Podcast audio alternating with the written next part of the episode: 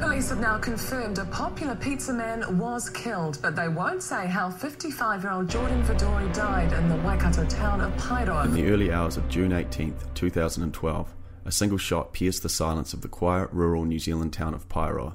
This single shot tragically ended the life of the larger than life pizza shop owner, Jordan Voudouris.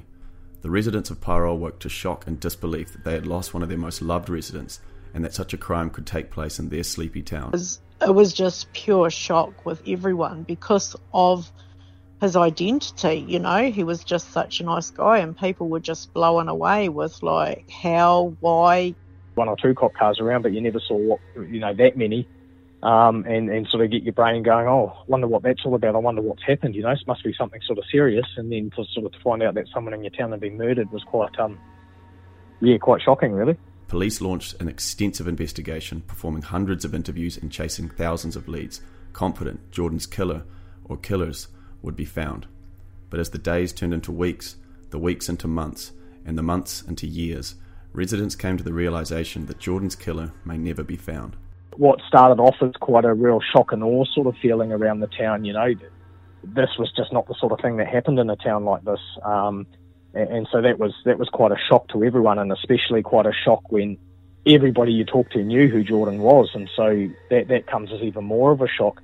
Um, and and it, it, wasn't long before that shock sort of started to turn to, uh, you know, questioning around well who did it then? You know, like was it a local? Was it someone from out of town? What was sort of the motive behind it? Was it just passing by in a robbery, or or was there something else to it? And and so yeah, there was a lot of just unknown and speculation and all of that sort of stuff. Because when you're sort of living in a town like this and you start thinking, well, is it potentially someone who lives down the road that did it, or, or someone that we know, or a local? That that that sort of can be quite unsettling. My name's Ryan Wolf. I'm an actor and a lawyer and I can recall the day of Jordan's murder vividly, and it's stuck with me ever since. In this multi part investigative podcast, I'm going to take you back to the time of Jordan's death and go over the evidence with a fresh set of eyes.